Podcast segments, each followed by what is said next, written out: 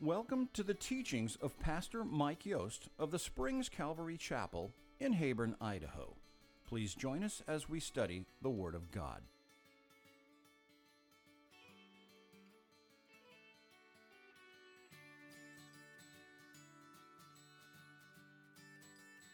In Luke chapter 8, we're continuing on. Luke comes into an area in the Gospels where he continues developing a, a, demonstration of the kingdom of God. Remember, he's declared the deity of Christ, he's then demonstrated, and then he's declared the kingdom in chapter 6, the Sermon on the Plain, and then we get into the demonstration, the outworking, the fleshing out of what it is like to live in the kingdom and be a king's kids.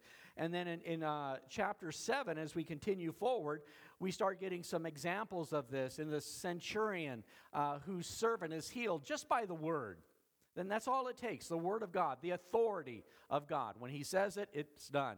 And then uh, the, the daughter of the widow of Nain, or the son of the widow of Nain, who is brought back to life, and the power of God. And then we get to John the Baptist, and as he's wondering, you know, all that I've worked for, all I've preached, all I've declared. Are you the coming one, or should we look for another one? And Jesus' answer is Look and see. What is happening? Is this an expression, a demonstration, an outworking? Is this the kingdom here on earth? And absolutely, right? The deaf hear, the lame leap, uh, the dead are brought back to life. The good news is preached, the captives are set free.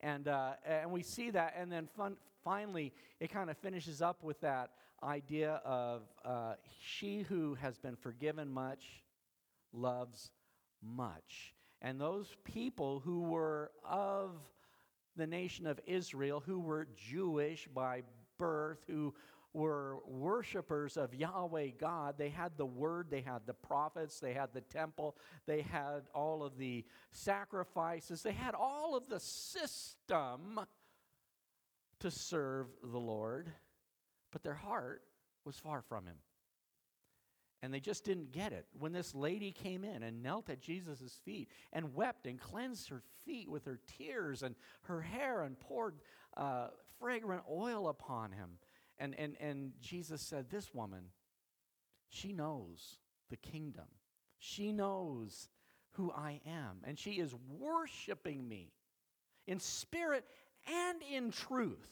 Not just a hearer of the word, the declaration of the kingdom, but a doer of the word of the kingdom of God. Well, we continue on now in chapter 8, verse 1. Now, it came to pass, so we're moving along in the story. Afterward, after all these things that we just saw, he went through every city and village preaching and bringing the glad tidings of the kingdom of God and the twelve were with him, and certain women who had been healed of evil spirits and infirmities. Mary, called Magdalene, out of whom had come seven demons, and Joanna, the wife of Chuza, Herod's servant, and Susanna, and many others who provided from him for him from their substance. If you will, let's just stop and pause and pray. Lord Jesus, we recognize that you are the way, you are the truth, you are the life. And you've given us your Holy Spirit that we might be illuminated, that you would quicken us to see and hear and understand what the Spirit says to the church this morning. We give you all the glory, Jesus. Amen. Amen. So, Jesus continues in his ministry. He's incredibly industrious. He is about his Father's business. And what is that business? Preaching teaching, healing. Here it says, going from all of the cities and villages, both large and small, and preaching, and that's just to declare. And it says, and bringing the glad tidings. This idea of bringing the glad tidings, it's a, a Greek word called euangelizo. Euangelizo is translated for us evangelize or evangelizing. And this is that preaching. This is that bringing the good news. This is that bringing the glad tidings. He's going from city to village and he's declaring the kingdom of God, the good news.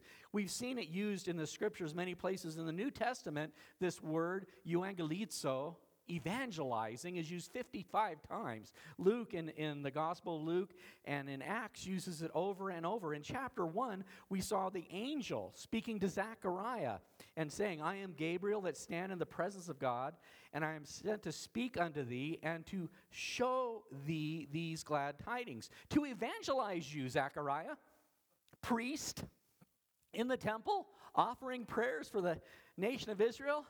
What are you doing in here with me? I'm here to evangelize you, right? Is literally what we read in Luke 119. Then in Luke chapter 2, verse 10, we can't miss this one. Uh, in Luke chapter 2, at verse 10, see if you can pick up on this one. Then the angel said to them, Do not be afraid, for behold, I bring you euangelizo, good tidings of great joy, which will be to all people, for there is born to you this day in the city of David a Savior who is Christ the Lord. And this will be the sign to you. You will find a babe wrapped in swaddling cloths and lying in a manger. And suddenly there was with the angel a multitude of the heavenly host, praising God and saying, Glory to God in the highest, and on earth peace, goodwill toward men. And I just love that, right? The good news, the glad tiding. Unto you this day is born a Savior. Isn't that kind of where our focus is starting to head now? right? After all the Thanksgiving and, and, and what we have so much to give thanks for as we, we gather here this morning and we live in this community, we live in this state, we live in this nation. We just live. God's given us a life. And we declare that. And, and it's so beautiful. In uh, chapter 3, in verse 18, John the Baptist, he was the evangelist, not just the Baptist. It says in 318, and many other things uh, in John the Baptist's exhortation, preached, okay? He evangelized unto the people. John the Baptist was an evangelist. And of course, Jesus himself, we read in chapter 418, where he declares, The Spirit of the Lord is upon me, because he has anointed me to preach the gospel, to evangelize to the poor. He has sent me to heal the brokenhearted, to preach deliverance to the captives, recovery of sight to the blind, and set at liberty those who are bruised. This is the good news. That's the gospel. We're free. Hell lost another one. I am free. Jesus won another one, right? Amen. This is good news, glad tidings. And it goes on in chapter 4, Jesus said to them, I must evangelize the kingdom of God to the other cities. That's why I'm sent. Okay? I'm here to bring you these glad tidings. Um, and in uh, 722, just last week, we were looking at John the Baptist saying, Jesus answering said to them, that's the, ba- the disciples of John the Baptist, Go your way and tell John what things you have seen and heard, how the blind see, the lame walk, the lepers are cleansed, the deaf hear, the dead are raised, and to the poor the gospel is euangelizo, preached, declared, heralded to the whole world. And now this morning we see it came to pass afterward that he, Jesus, went throughout every city and village preaching and showing the glad tidings of the kingdom of God. And the 12 were with him. The preaching is not just a matter of getting out and declaring the kingdom. The preaching, the euangelizo, the evangelizing of the people, showing the kingdom of God. This is what Jesus is all about. He's a picture, right? We've talked about this over the last couple weeks. We have the law, right? And, and, and Jesus says, I've got a new kingdom. There's a new sheriff in town. There's a new law. There's a new Lord. There's a new love. And this idea of having that outline, as we would in the Ten Commandments from the Old Testament, only becomes vivid and alive and real when we color it in. And when we start seeing Jesus Christ Himself is the fulfillment of the law, the embodiment of the law. Jesus is all, He's Lord of all. And so this is what we're seeing here. He's preaching. Uh, and teaching wherever he goes. And the 12 were with him. We saw that. He went up on the mountain, prayed, and selected those 12. We discussed that a couple weeks back. Um, and it says certain women who had been healed of evil spirits and infirmities or sicknesses and then he lists a couple of them here Mary called Magdalene, out of whom he came, had come seven demons, and Joanna, the wife of Chuza, Herod's steward, and Susanna, and many others who provided for him from their substance. If you remember, looking in the Gospel of Matthew in chapter 8, Jesus teaching his followers, his disciples, to count the cost as you sign up to follow me, just recognize that foxes have holes and birds of the air have nests, but the Son of Man has no place to lay his head. Jesus was an itinerant preacher. That means that he just went about from city to city, town to town. He didn't have any stable income. Nobody hired him or paid his wages. But he had followers. And out of their substance, they provided for the ministry going forward. It works the same way in the church today. We just prayed for it a couple of minutes ago as we started the service and collected the offering. And this is the way the kingdom moves forward. Out of a heart that has been blessed, blessings flow. Out of those whom have been forgiven much, much love flows. And this is, this is the pattern, this is the picture. And we see these women um, pointed out here out of their substance. I, I love this. And they'd been healed, it says, of evil spirits and sicknesses. And then we get the first one, Mary, called Magdalene. Okay? This Mary Magdalene is a, is a person often, I believe, mischaracterized in the scriptures. It's been kind of a thing in the church for, you can go back in the commentaries, hundreds to even thousands of years. And, well, not thousands, but hundreds of years, a thousand years ago. And they would denigrate Mary and they would talk of her as a wicked woman, as a immoral, maybe even sexually immoral woman. And you know, there is no place in the scripture that indicates any of that. Not one place. All we know about her is that she had these devils, these demons that were pestering her that were giving her grief, right? And people think of all kinds of super dark, negative things. And then she's saved, the before Christ and the after Christ. And then she's just this amazing, wonderful woman. But in reality, she was like you and like me. You know, and when you think of all the different demons that she might have been cast out, it says seven here.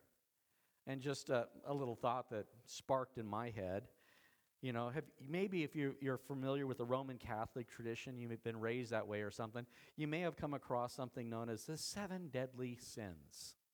Have you ever heard of the seven deadly sins? You know what they are?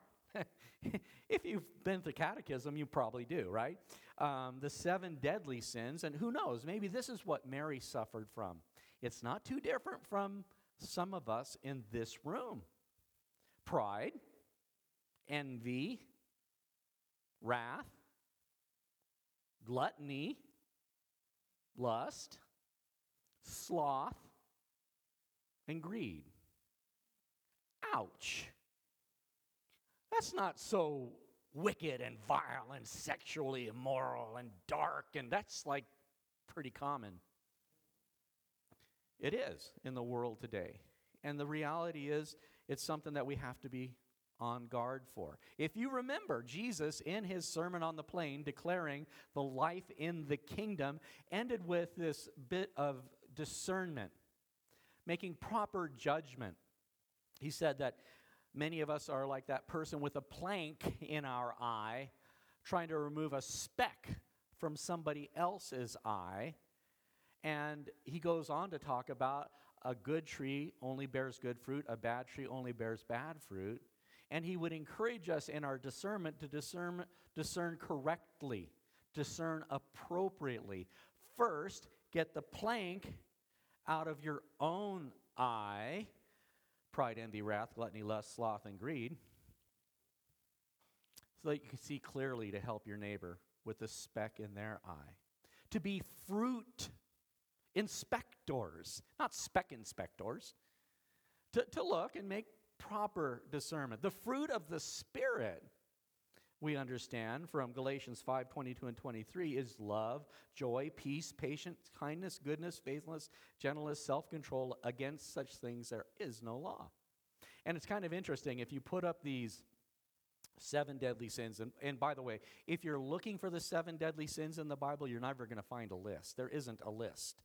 It's something that somebody has just um, distilled out of the scriptures, okay, and a systematic theology where they would go and they would look at things like uh, soteriology, that is the study of salvation and how we get saved, or hamartology, the study of sin and what sin is. And if you go to a seminary and you study systematic theology and you go down the list and you get into the S's or you get into H or hamartologies, you get into sin, then you'll study all about sin and what everything the Bible says about sin. And they'll cherry pick all these verses and put them together in a pile and teach you all about sin.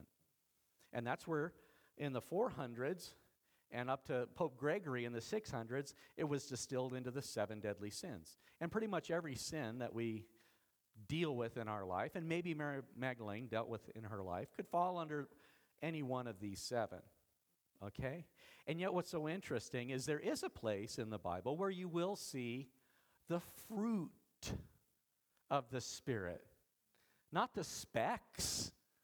Okay, there's list of specks, but there's fruit of the Spirit, right? And it's so fun that you can take the fruit of the Spirit love, joy, peace, patience, kindness, goodness, faithfulness, gentleness, self control and those pair perfectly against or counter to these sins. So if you want to figure out how to get beyond pride and envy, wrath and gluttony, and so on, look to the Spirit. Look to Jesus Christ and, and allow that fruit to bloom in your heart, to replace what is negative there. So, Mary Magdalene, what do we know about her?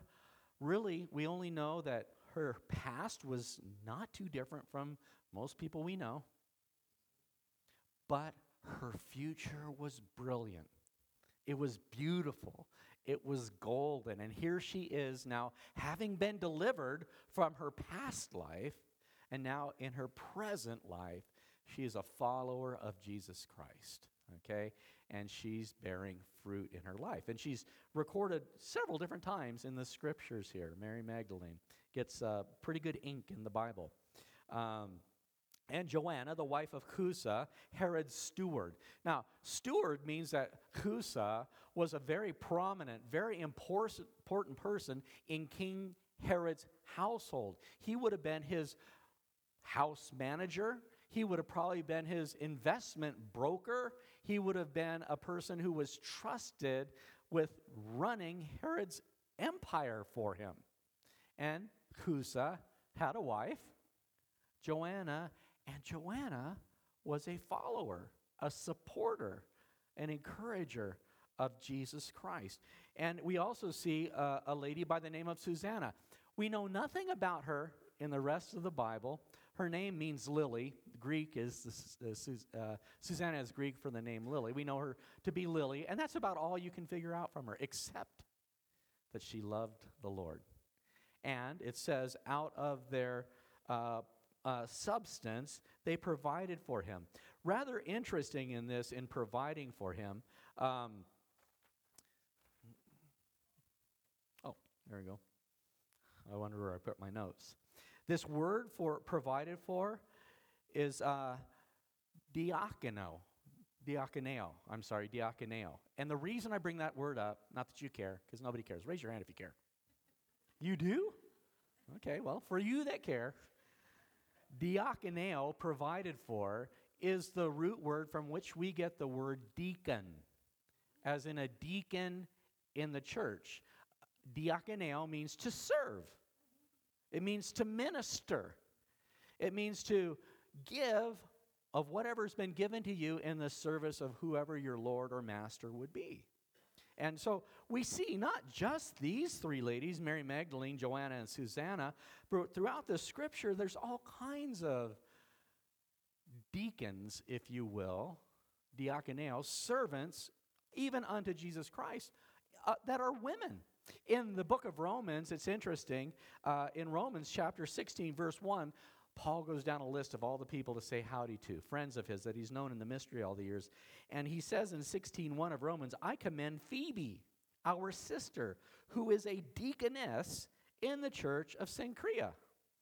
she is given a responsibility, a duty within the body of Christ to minister, to serve some aspect, some portion of the body, just like we have in this fellowship here.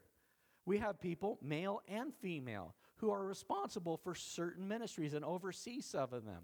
Our Veritas Homeschool Ministry, or our Women's Ministry, or our Pure Word Ministry, or I go down the list, okay? I don't mean to leave you out if you're one of the people in charge of a ministry but you may be a deacon or a diaconus, a servant of the Lord.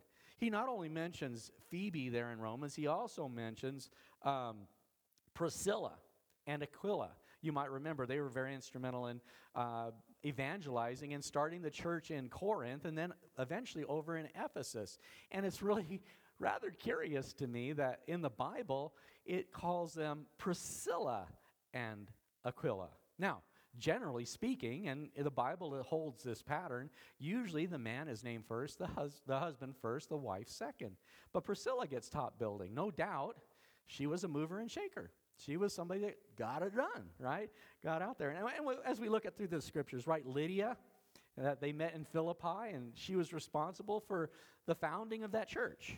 Um, Anna, we saw a couple chapters back, was there at the temple at the dedication of Jesus, right? And was able to bless Jesus. And we see uh, Dorcas or Tabitha in the book of Acts, right? Uh, who's, who's died, and then uh, Philip comes along and, and she comes back to life. Uh, Mary and Martha, clearly servants of Jesus. The Bible is full of male and female servants, ministers to the gospel, to the cause of Christ, to the kingdom of God. In Genesis chapter 1, verse 27, we read So God created man in his own image. In the image of God, he created him, male and female, he created them. Okay? And so, one of the things that is truly revolutionary about Christianity that we see from the very first chapter of the scriptures is that men and women are equal in value, in dignity, in the eyes of God. Different roles, different positions, different responsibilities, different duties, but by no means, no, there's no second class citizen in that regard, according to male or female. In our statement of faith, if you go onto the website under what we believe and you drop down to doctrines, in doctrine number four, uh, here at the Springs, you would read, We believe in the pattern and principle of male leadership and responsibility in both the home and the church, according to the sacrificial example of Jesus. We believe this limits the roles of pastoral leadership and doctrinal authority to qualified men. And we cite here Corinthians chapter 11, verses 1 through 12, and 1 Timothy chapter 2, verses 1 through 15.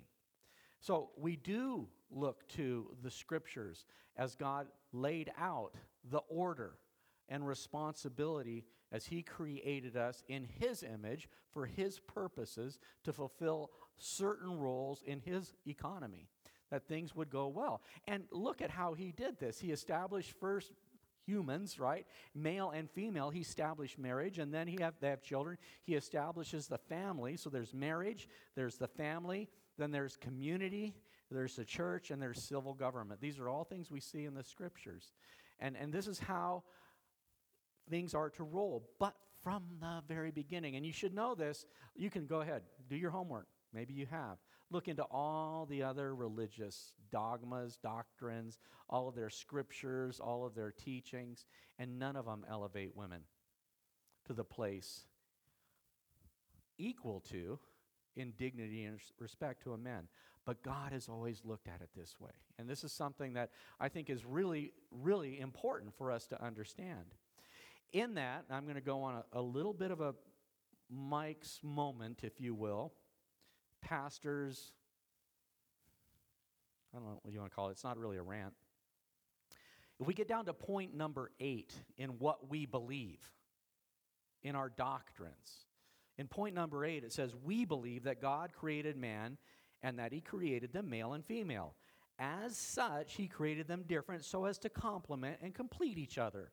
God instituted monogamous marriage between male and female as the foundation of the family and the basic structure of human society. Therefore, therefore is really the where the rubber meets the road. Therefore, we at the Springs Calvary Chapel perform marriages in accordance with the Bible consistent with the Old and the New Testament.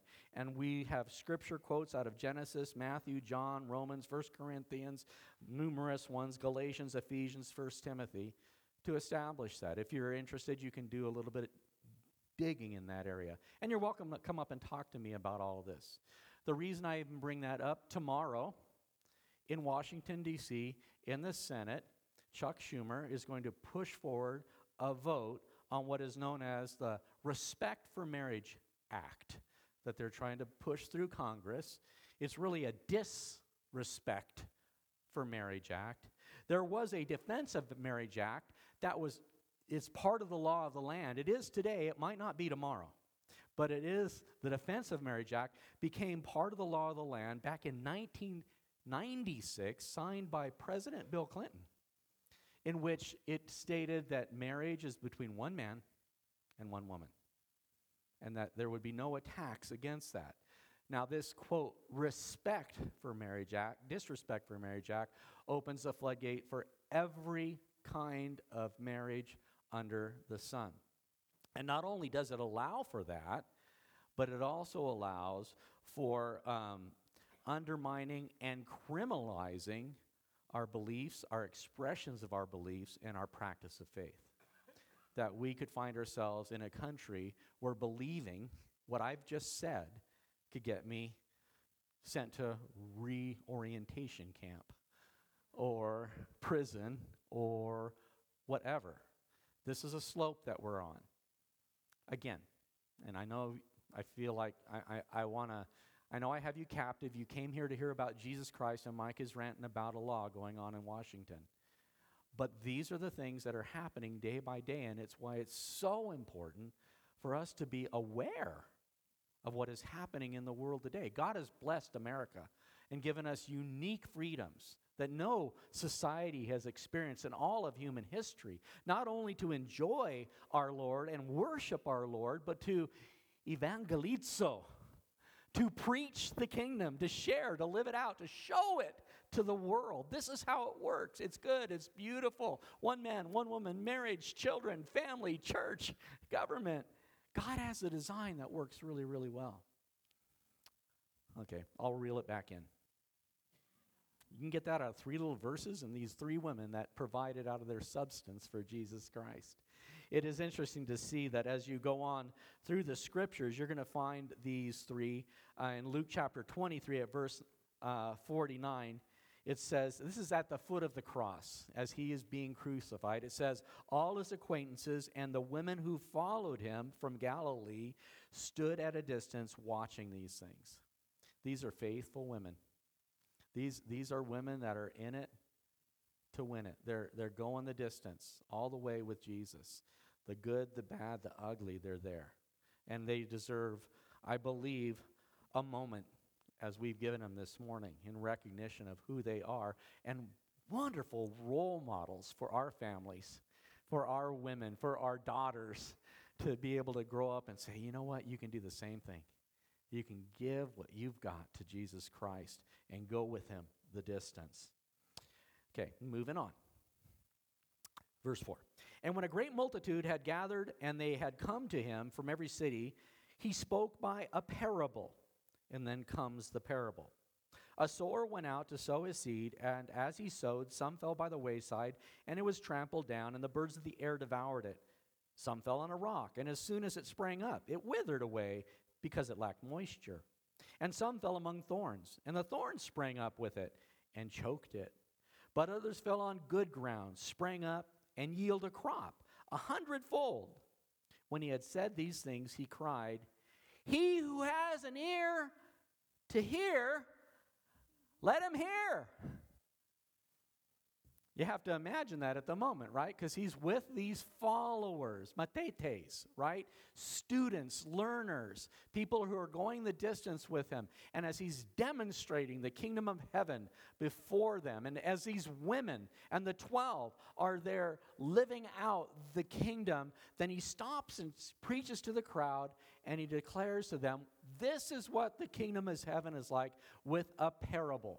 Now, this parable Greek word parabole. Para means alongside, bole means to cast or to throw, like to throw a ball when you think of bole, okay? But the idea is to take a well known uh, event or, or circumstance in the world that we all understand and take something from heaven that might be difficult for us to really wrap our head around and throw that teaching about the kingdom of heaven alongside the world that we live in. And when you see them side by side, you'll go, I get it. It makes perfect sense.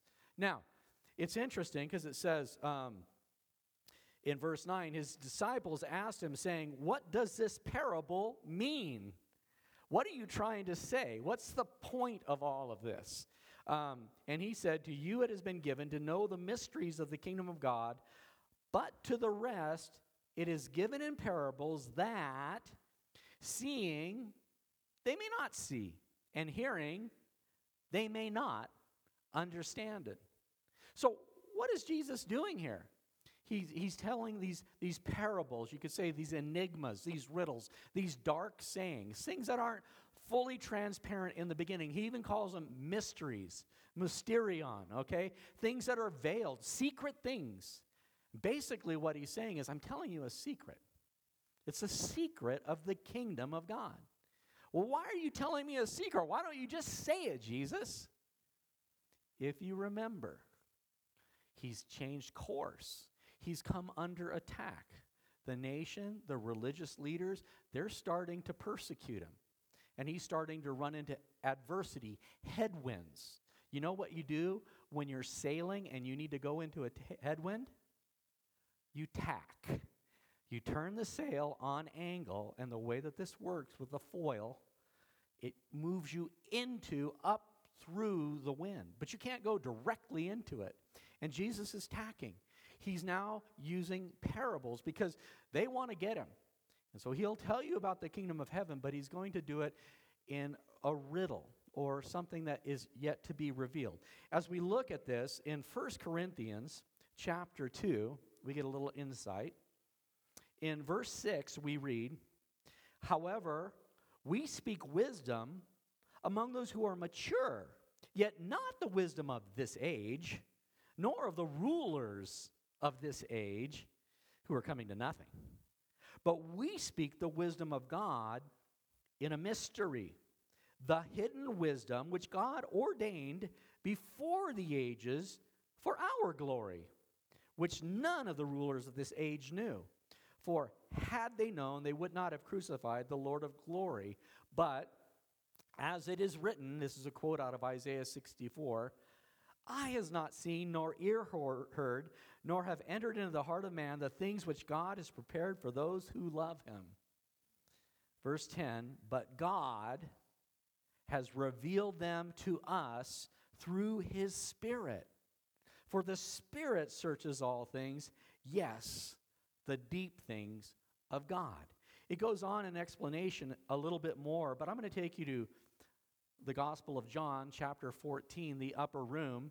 And in John chapter 14, at verse 15, Jesus says, If you love me, keep my commandments.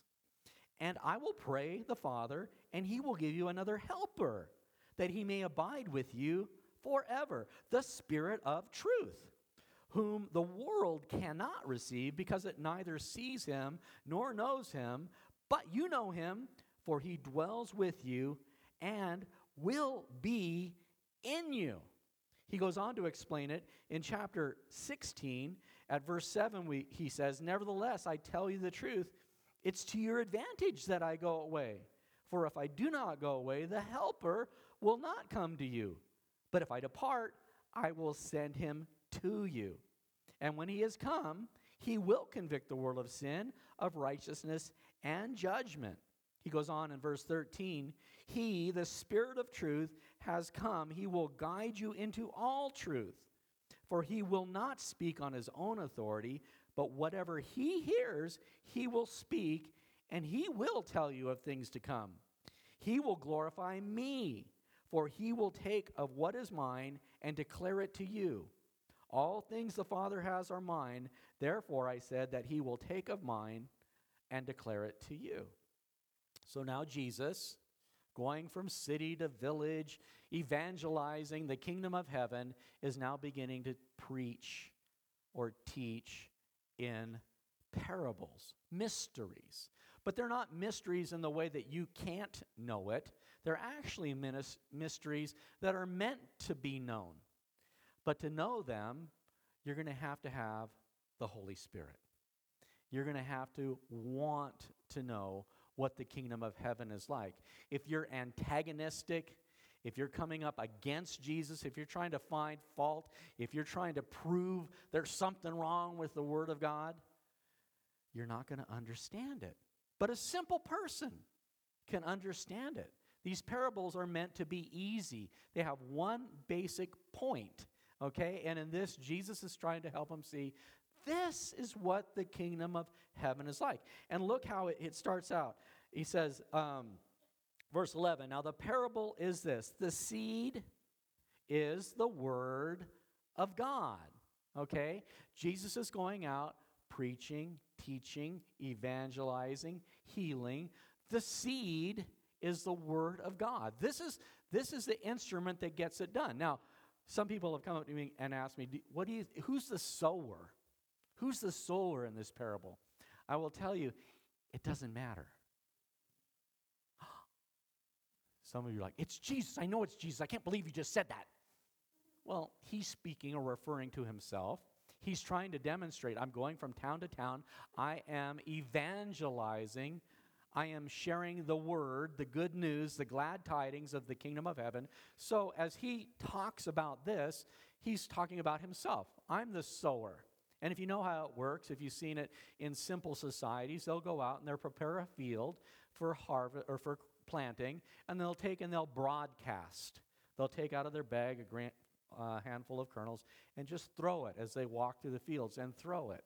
Well, in doing this, a lot of seed gets scattered where it's meant to be in the field that was prepared for it, but a lot falls onto not prepared or poor soils. And so this is something they would understand in a heartbeat. But it doesn't really matter who is scattering the seed, okay? Let's say we want to plant a cornfield, okay? And, and Teddy has some corn. He goes out and he throws the corn in the cornfield. What do you think is going to grow? Good. You guys are, you're, you're, see, these parables aren't that hard.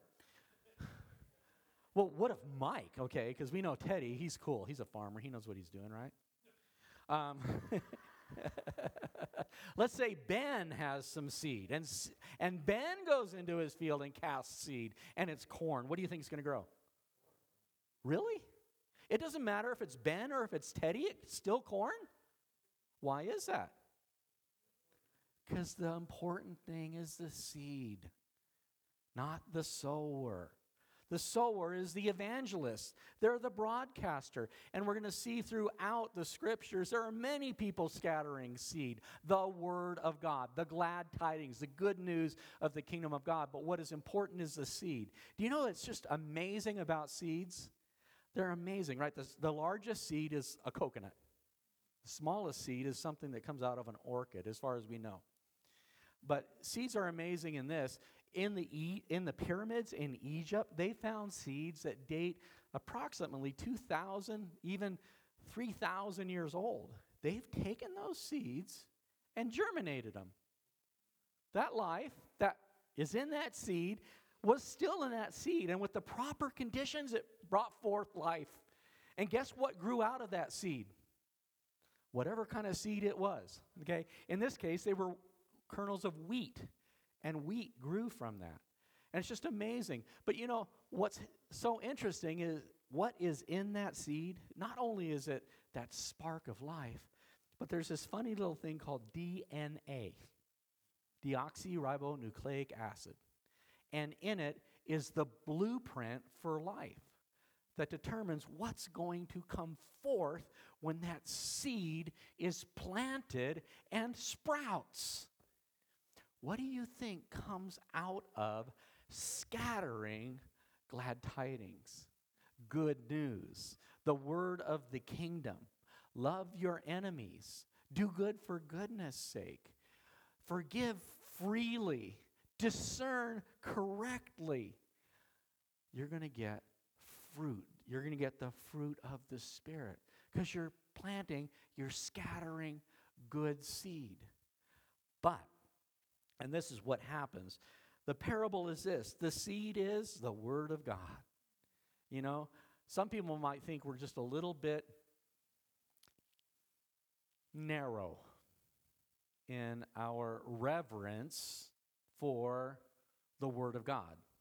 All the time and effort we, plant, we put into reading it, studying it, teaching it, preaching it. Isn't that rather simple, Mike? I hear this from other pastors, you believe it or not, in our community. I'm not really a topical teacher. I don't pick a topic and talk about it on any given Sunday. We just go through the word, through the seed, book by book, chapter by chapter, verse by verse. We just scatter the glad tidings and let the seed do what seeds do and grow. And yes, it's simple. Praise Lord. Hallelujah. It's simple, or a knucklehead like me couldn't do it. Or you, right? But that's the joy. That's why it doesn't matter who the sower is, but what is the seed. That's really the heart of this whole parable. But then there's a reaction to that seed. It says, Those by the wayside. There were four different types of outcomes to this broadcasting of the Word of God, okay? And one it says is like those by the wayside, those seeds that are falling along the wayside, that are the ones who hear, then the devil comes and takes away the Word out of their hearts, lest they should believe and be saved. lest, th- you mean if that seed actually did what it was supposed to do, they might have believed and they might have been saved? Yeah, that's the power of the Word. It accomplishes that for which God sends it forth. Okay? Always, every single time. So when you have an opportunity, when I have an opportunity, my pastor told me when I was ordained as a minister of the gospel of Jesus Christ to preach the word in season and out of season. If you were there that day, that's exactly what he said to me.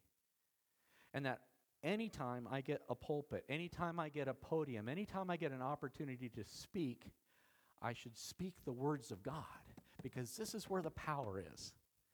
Not my words, okay? But you preach the word of God and it will accomplish that for which God sent it forth. Now, some people will say, but you preach to that person at Thanksgiving dinner for the 45th time and nothing happened.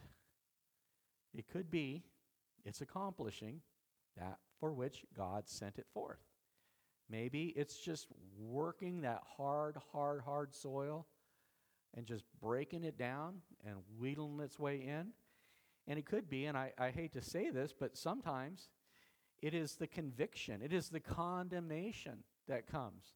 The Spirit comes to convict of sin and judgment and righteousness. And sometimes just declaring the Word of God convicts a person not that you convicted them, all you did was scatter the seed. But that seed landed on them, and ouch, that hurts. Pride, envy, gluttony, lust. Oh, what's up with that? Right? It's the Word of God, it accomplishes what it's sent for to do. But this path, it's just like on any field, right? We've got the hedgerows, if you will, or as you would go out into the field, wherever the people or the animals would go back and forth, back and forth, back and forth, those seed feet would just pound the path down to where it was so hard the seed couldn't penetrate. The other day, I saw a cornfield that got harvested, and as I'm coming up the road, I don't know what was up with this wagon, but there was like this corn just going up the road like nobody's business, man. Eh, they, they must have sprung a leak of some kind. But you know, all the corn in all the world landing on all the highways ain't going to grow. It just can't. Okay, there's no place for it to get root. And here it says the devil comes and takes it away, lest they believe and are saved. Up in the earlier part, it said the birds of the air come and snatch it away. We know that Satan is the prince of the power of the air. He's the God of this world who has blinded their minds that they cannot receive the good news. Okay? And this is what the devil is all about. He comes and snatches those seeds. Does that mean you should stop broadcasting? No. Continue broadcasting and allow God to do what He will with that. But we move on to the next type of soil. Verse 13, but those, the ones on the rock are those who, when they hear, receive the word with joy, and these have no root, who believe for a while, and in time of temptation follow, fall away, right? Um, these are those that are emotional, but there's no devotion, right? All emotion, no devotion. They're superficial, they're just shallow, right? And it, this idea, the, in, in Israel, if you go there, it's fun to visit, uh, but the land is like some of the rockiest land on the planet. And there's a layer of dirt in some places. In many cases, it's just bare rock everywhere you go. But there might be a layer of dirt. But unless the field has really been prepared, not so different from some of us here in the Snake River Plain with all this lava, right? You've got these blowouts where you got these big piles of rock. Um, but you throw the seed in there, and it may sprout. It might get a little soil, a little moisture, a little warmth, and it might sprout. But there's no place for that root to go. And so it's just that that spontaneous, wow, I love the word of God. This is so fun. I love going to church. Look at all the happy people. I like to sing. Whoa, cookies after you got to be kidding me. I'm coming back rather shallow, okay? And there's no root, right? And when the sun comes out, when persecution comes, when you get home and tell your parents or your family or whatever what you've done, I, I, I asked Jesus into my heart. I'm born again. I'm going to heaven. And the persecution starts. The sun starts grilling you. And next thing you know, you just shrivel, right? Just like that plant and just die because there's no depth. And some of the seed, it's good seed, it's not the fault, sower's fault, but it fell on bad soil and it doesn't take root. In time of temptation, it falls away. Verse 14 Now, the ones that fell among thorns are those who, when they have heard, go out and are choked with cares, riches, and pleasures of life, and bring no fruit to maturity. I would say, and this is just my random guess. I have no surveys or polls or anything to support it other than just my life experience. But I'd say that probably describes a great majority of people sitting in a church on Sunday today. Not you guys. You're awesome. You're the good soil, okay? check your heart, right? Fruit inspector, plank guy. I don't know. Take a look if God's talking to you. But this is this is a real deal, right? The cares, being careful. Now, full of care. Oh, I just have so much worry, so much anxiety, so many doubts, so many duties, so many distractions, all these things that are pulling away from being able to grow in Christ. The time that we need in prayer and devotion and fellowship and service and study. It takes time, it takes work. And the cares of this world and riches, riches, I like riches.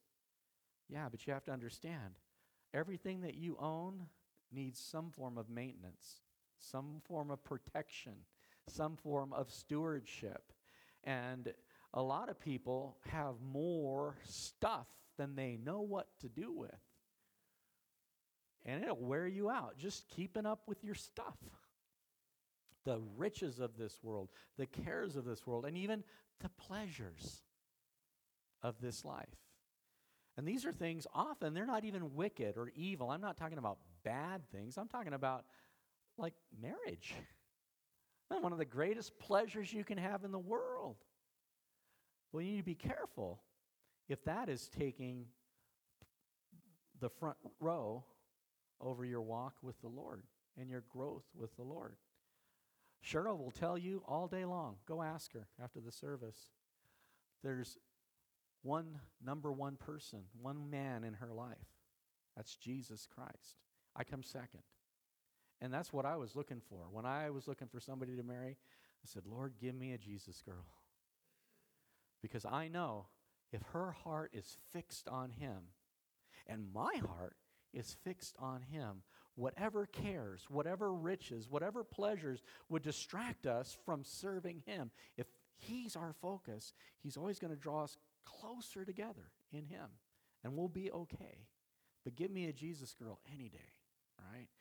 And so we have to be careful for these cares and riches and pleasures. They just choke it out, right? It's not that there's not enough soil, it's not that it's a hard path that it can't penetrate or that it's shallow and the roots just wither, but the roots are fine, but it's competing with all these weeds. It's not cultivated. How many of you guys garden around here?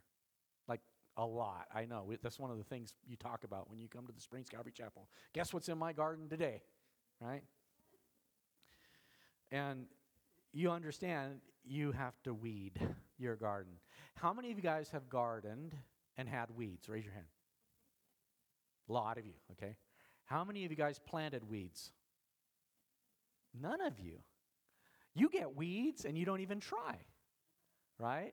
And this is how it works in life and your Christian walk as you receive the Word of God. You may be blessed this morning as you come through the Scriptures and you see Luke record Jesus teaching us about these mysteries of the kingdom of heaven and this good Word that God wants to plant in your heart. But you walk out of here and man, there's weeds. They suck the life out of me. They compete for nutrients and water and space and sunshine. And man, I got to do something about those weeds. You know what you do? Tear them out, get rid of them. Cultivate it, right? It comes to the fourth soil, the cultivated soil, the soil that's prepared. The farmer on the land where we live, he's going to be putting in tomatoes next year. So, or tomatoes. I'm from Idaho. Potatoes. Like, anybody know a farmer that farms a mile of pot- tomatoes? I, we don't do that here, do we? Potatoes, right? But you know that potatoes, they, they require a lot of work. If you want to grow potatoes, it's a big investment time and money and prayer. takes a lot of prayer. But he had gone through and plowed up the fields. But one of the things he did, beside, he had these little uh, injectors that were going through the field. Not only were they putting in fertilizer, there was also a fumigator in there, which was killing everything in the soil, killing, you know, all the pests and all the bad stuff, so that he would have this nice, clean, beautiful, pure field to plant those potatoes in next year and wouldn't have to compete near as much with the weeds. We need to go through and fumigate our hearts, our lives, our, our, our walk. If there's stuff that's competing with the word, we need to be careful about that. And I'm not saying you shouldn't have a balanced life. We should have a very balanced and beautiful life. God gave us every good and perfect gift. He wants us to be diakonos. He wants us to be servants. He wants us to minister. He wants us to get busy, roll up your sleeves, and go for it. Use your gifts and talents and be busy in the kingdom of God. But not just to be busy, but because it's a blessing, it's a pleasure to serve Him. It's your desire to serve Him. So, Jesus kind of explains this whole parable. It says, But the ones that fell on the good ground are those who have a heart, who have heard the word with a noble heart, or you could say an honest heart, or a beautiful heart. Um, a perfect heart, a pure heart. The word is kalos in the Greek, and it means everything that's good and beautiful and, and, and, and virtuous. Um, that heart that is ready to receive, a good heart, and keep it and bear fruit with patience, with endurance. James would say in James chapter 5, verses 7 and 8, he says, Therefore be patient, brethren, until the coming of the Lord. See how the farmer waits for the precious fruit of the earth, waiting patiently for it until it receives the early and latter rain. You also be patient. Establish your hearts, for the coming of the Lord is at hand. It's too soon to quit keep on going. Anybody ever see that movie, Faith Like Potatoes? Raise your hand. Man, I don't know if they have it on whatever, what, what are these things, Zulu or Pureflix or whatever. You ought to go out and see it. But it's about a guy in Africa that goes and grows potatoes. And uh, he's been run out of one country to another, famine and, and warfare and everything. And he finally he gets to a place where he's rebuilding his life. He plants potatoes. And they're going along gangbusters. Everything's going good and everything. And finally, it gets close to the end of the year and time to harvest. And he goes outside. And what happened to his potatoes?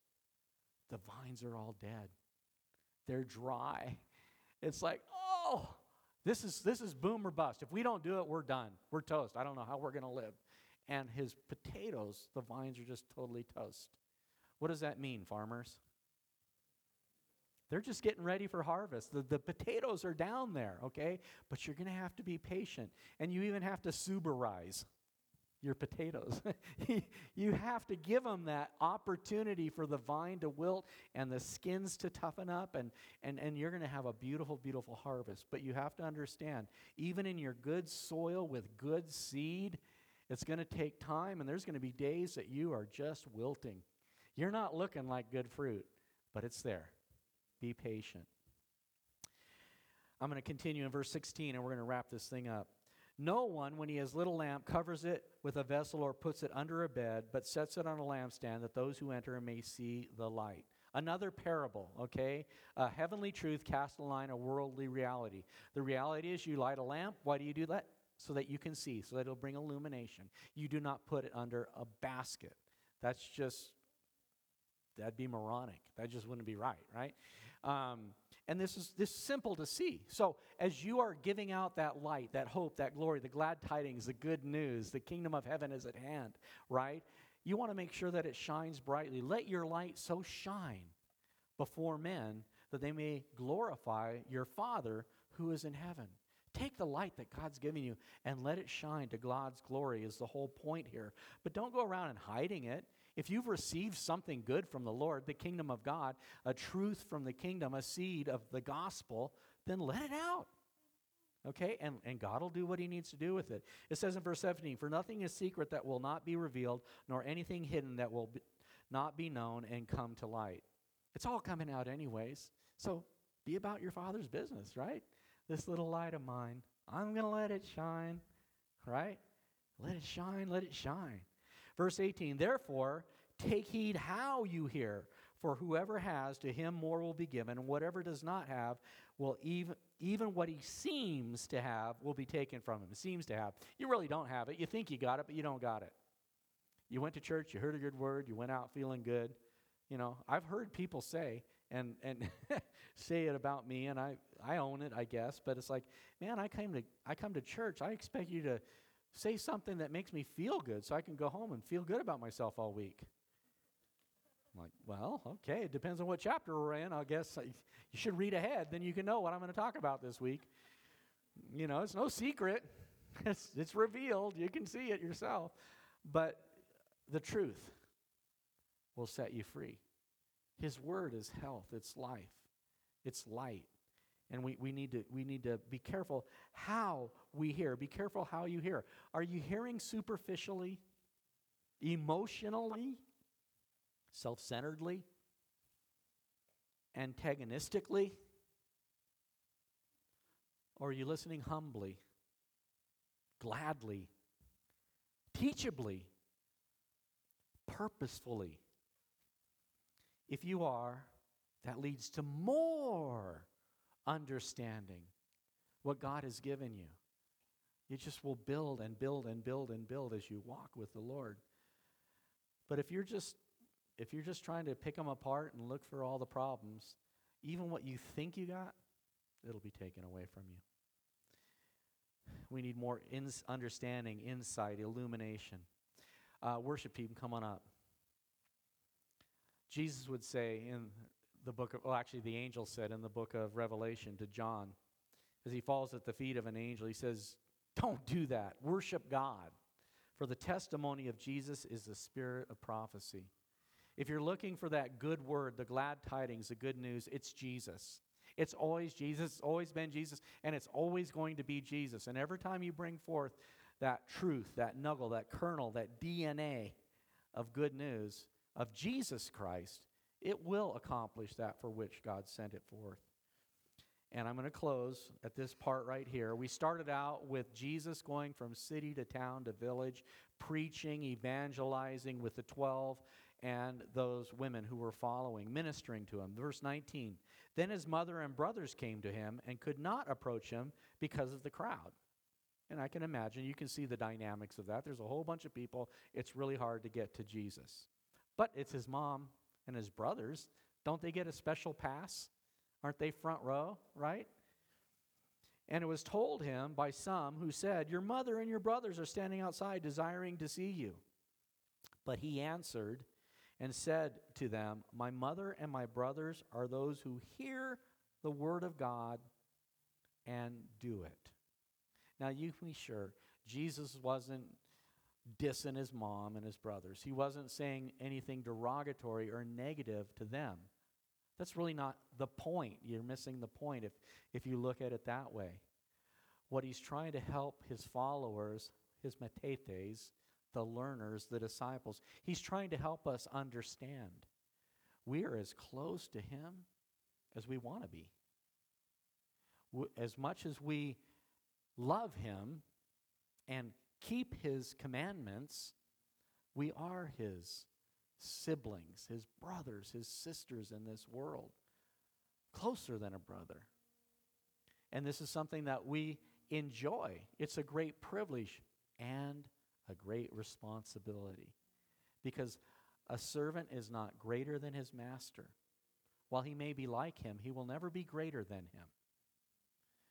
But our master is the great evangelist, and he goes out sowing seeds. And he has given us that opportunity to come right alongside him, to tuck in tight, and just take that good news, that light, and let it shine. Broadcast that word of God, especially as I would encourage you guys as we see the day approaching. I know Christmas is coming up in a couple weeks. But even better, Jesus is coming back. Maybe this week. And we want to be about our Father's business. Amen? Lord Jesus, we thank you for the opportunities you give us in life to glorify you, to give thanks to you, to worship you, to minister and to serve to you, and to declare you to the world about us. We ask, Lord Jesus, that by the power of your Holy Spirit, not only would you reveal your will to us, but that, Lord, you would encourage us and empower us to do your will as you reveal it to us. Help us to be faithful to the end, gathering there, not only as the women were gathered at the cross, but I am so sure, Jesus, that they're gathered around you now. And they are excited to see that you are coming to bring the rest of us home. Lord Jesus, I do thank you for this church and every soul in it. And I pray, Lord, that good fruit would come from us now in Jesus' name. Amen. Amen. Thanks for joining us today. To learn more about the Springs Calvary Chapel, please visit our website at www.thespringscalvarychapel.org. Join us in person at the Springs in Heyburn, Idaho, or here on the podcast as we worship together in spirit and in truth.